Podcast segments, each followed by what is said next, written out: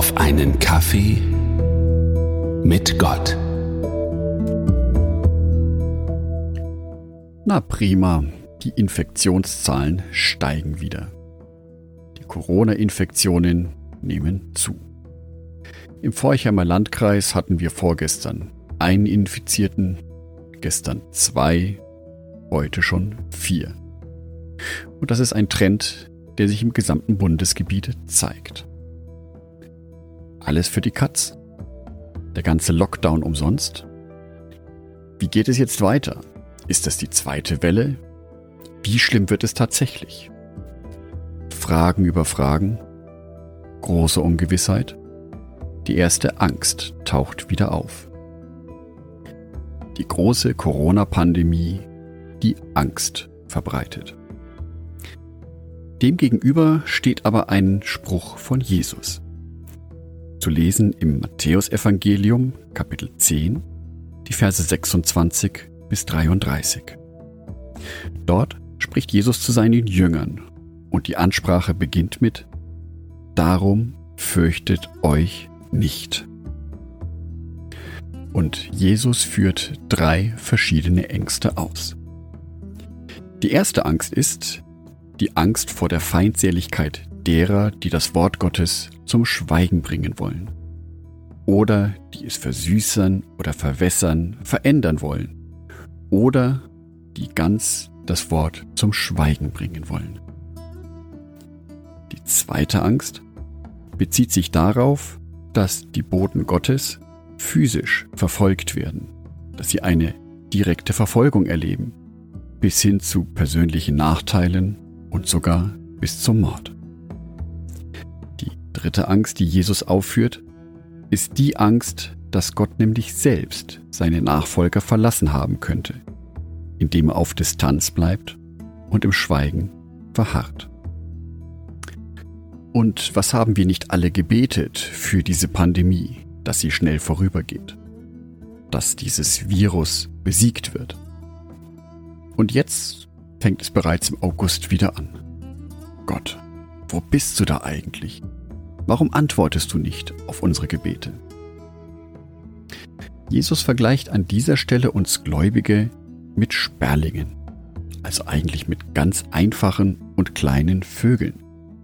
Und er nennt einen Wert für diese Vögel, nämlich einen Groschen für zwei Vögel.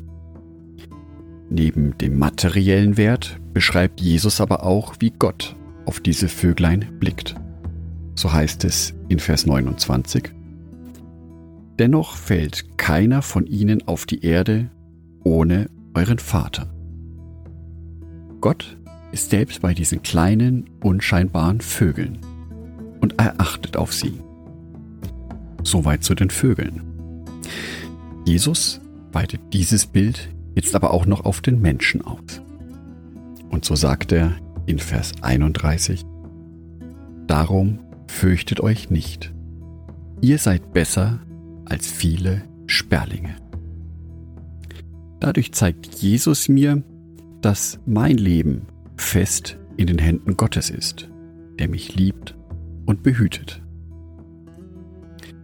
Und auch wenn wir manchmal zu straucheln drohen und die Angst in unserem Leben vielleicht überhand nehmen möchte, dann ist das ein ganz natürliches Empfinden. Schließlich ging es auch Jesus so in seinen letzten Stunden am Kreuz, wo er zum Vater ausruft, Warum hast du mich verlassen? Ein Ausspruch, der uns vielleicht ganz schön vertraut ist, gerade in diesen bewegten und beängstigenden Zeiten. Aber gerade dann ist es wichtig, sich wieder solche Bibelgeschichten wie heute vor die Augen zu führen, in denen uns Jesus sagt, dass unsere Ängste zwar berechtigt sind, aber auch, dass sich unser himmlischer Vater um uns kümmert, denn in seinen Augen haben wir einen großen Wert.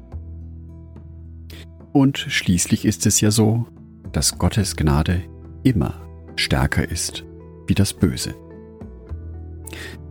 Aber was kann ich jetzt ganz praktisch tun, damit es mir wieder besser geht? Zum einen mal finde ich es sehr interessant, dass Jesus hier das Bild von Sperlingen verwendet. Also von ganz kleinen, unscheinbaren Vögeln, die dir und mir in unserem Alltag vielleicht hundertfach begegnen, aber wir übersehen sie häufig. Vielleicht ist es eine gute Übung, einmal bewusst durch den Tag zu gehen und nach genau diesen Vögeln Ausschau zu halten. Und dann kann ich mir bewusst machen, dass Gott sich genau um diesen Vogel kümmert.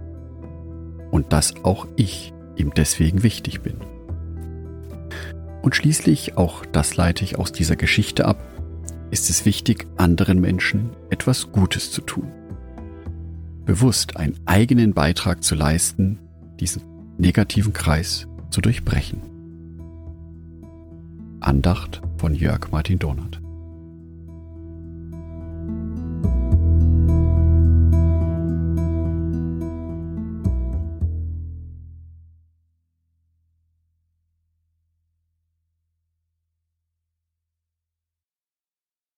Ein herzliches Dankeschön an alle meine Patreons, die es mir ermöglichen, weiterhin den Podcast auf einen Kaffee mit Gott zu produzieren.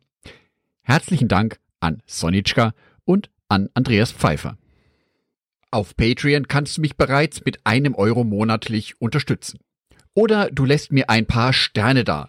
Das sagt dem Algorithmus nämlich, dass dies ein guter Podcast ist und wird so mehr Menschen angezeigt. Vielen Dank schon vorab.